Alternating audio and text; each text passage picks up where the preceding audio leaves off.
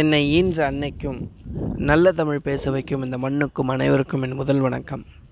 தொட்டில் பழக்கம். சார் ஒரு வீட்டில் ஒரு அப்பா பையனை பார்த்து பயங்கரமாக திட்டிகிட்டு இருந்தாராம். ஏண்டா எழுத்து விட்டு ரமேஷும் நீயும் ஒரே ஸ்கூலில் தான் படிக்கிறீங்க ஒரே கிளாஸில் தான் படிக்கிறீங்க. அவன் மட்டும் தொண்ணூத்தெட்டு மார்க் வாங்குறான். நீ மட்டும் பன்னெண்டு மார்க் வாங்குறியடா இதெல்லாம் என்னடா அப்படின்னு சொல்லி பயங்கரமாக திட்டுறாரு. அந்த பையன் டென்ஷன் ஆகி ஒன்று சொன்னானா ஆமாம்ப்பா நானும் அவனும் ஒரே கிளாஸ் தான். ஆனால் அவனுடைய அப்பா அம்மா வேறு என்னுடைய அப்பா அம்மா வேறு இல்லை. அதை பற்றி நீங்கள் யோசிச்சிருக்கீங்களா? அப்படின்னு சொன்னானா. இப்போ மிகப்பெரிய ஒரு அறிவியல் தத்துவத்தை அந்த பையன் நகைச்சுவையாக சொன்னால் கூட அதில் இருக்குது அது என்னன்னு கேட்டிங்கன்னா நான் ஒரு நாள் ஜாகிரஃபி நேஷ்னல் ஜாகிரஃபி சேனல் ஒன்று பார்த்துட்டு இருந்தேன். அப்போ அதில் ஒரு அம்மா வயிற்றுக்குள்ளே ஒரு பையன் கரு உருவானதுலேருந்து பிறக்கிற வரையும் என்ன பண்ணுறான் அப்படின்ற விஷயத்த அந்த நேஷ்னல் ஜாகிரஃபி சேனலில் எக்ஸ்பிளைன் பண்ணிகிட்டு இருந்தாங்க. அதில் ஒரு குறிப்பிட்ட மாதத்தில் அந்த அம்மா வந்து சமைக்கிறாங்க. சமைச்சிட்டு அதில் என்னமோ எடுத்து டேஸ்ட் பண்ணுறாங்க டேஸ்ட் பண்ணுறப்ப அவங்க சப்பு கொட்டி டேஸ்ட் பண்ணி கண்ணை மூடி அதை உணர்ந்து பார்க்குறாங்க இது எப்படிப்பட்ட டேஸ்ட்டுன்னு நீங்கள் நம்பவே மாட்டீங்க. அந்த அம்மா என்ன பண்ணாங்களோ அதே மாதிரியே அந்த குழந்தையும் பண்ணுச்சு. அந்த இடத்துல பாஸ் பண்ணிவிட்டு அந்த நேஷ்னல் ஜாகிரபி சேனலில் பேசுகிறவருன்னு சொன்னார். இந்த அம்மாவுக்கு மூளையில் என்ன உணர்வு ஏற்பட்டதோ சேம் ரியாக்ஷன் அந்த குழந்தைக்கும் ஏற்படும் அப்படின்னு சொல்லி அவர் சொல்கிறாரு இப்போ நீங்கள் யோசிச்சு பாருங்கள் ஒரு குழந்தை வளர ஆரம்பிக்கிறது கரு உருவானதுலேருந்து அது வளர ஆரம்பிக்குது. அதனால தான் நம்ம ஊர்லலாம் அம்மா வயிற்றுக்குள்ளே குழந்தை இருக்கிறப்ப எந்த ஒரு பெண் வயிற்றுக்குள்ளேயும் குழந்தை இருக்கிறப்ப பார்த்தீங்கன்னா நல்ல பாடல் கேட்க சொல்லுவாங்க. நல்ல விஷயங்களை நிறைய கேட்க சொல்லுவாங்க. ஏன்னா அப்படிப்பட்ட நல்ல உணர்வுகள் அம்மாவுக்கு ஏற்படுறப்ப அந்த குழந்தைக்கும் சேர்த்து ஏற்படுது அப்படின்னு சொல்கிறாங்க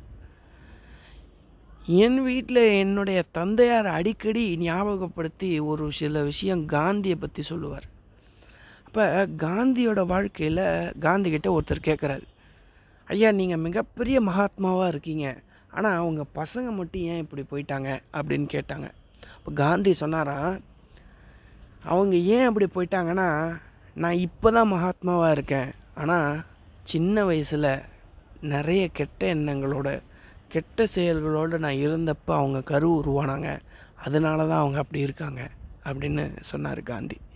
இப்போ நீங்கள் யோசிச்சு பாருங்கள் நம்மளுடைய நல்ல எண்ணங்கள் நல்ல தூய்மையான நல்ல பழக்கங்கள் இது எல்லாம் சேர்ந்து உருவாகிறது தான் ஒரு குழந்தை.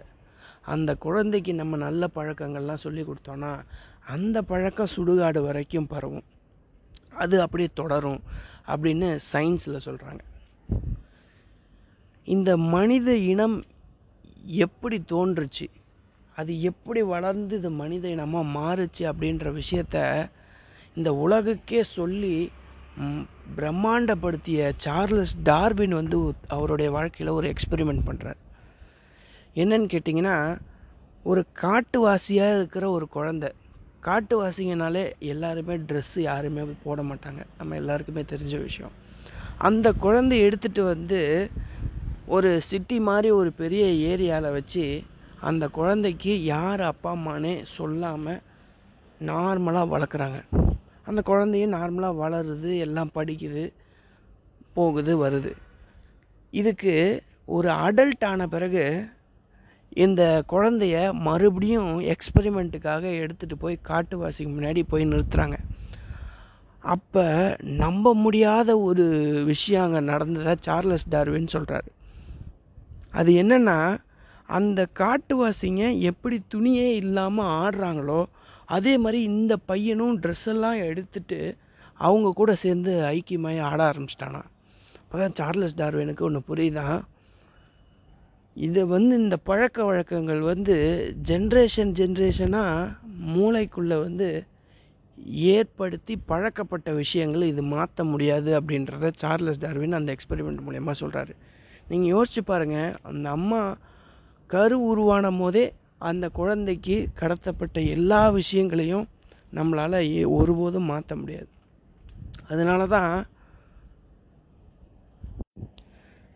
அப்துல் கலாம் கிட்ட வந்து ஒரு குழந்த மிகப்பெரிய ஆளாக வளரணுன்னா என்ன விஷயங்கள்லாம் அந்த குழந்தைக்கு தேவை அப்படின்னு சொல்லி கேட்குறாங்க அப்போ கலாம் வந்து சொல்கிறாரு எந்த ஒரு குழந்தையும் மிகப்பெரிய ஆளாக வர்றதுக்கு சொசைட்டியே தூக்கி வச்சு கொண்டாடுற மாதிரி ஒரு குழந்த வரணும்னா மூணு விஷயம் அந்த குழந்தைக்கு தேவையா?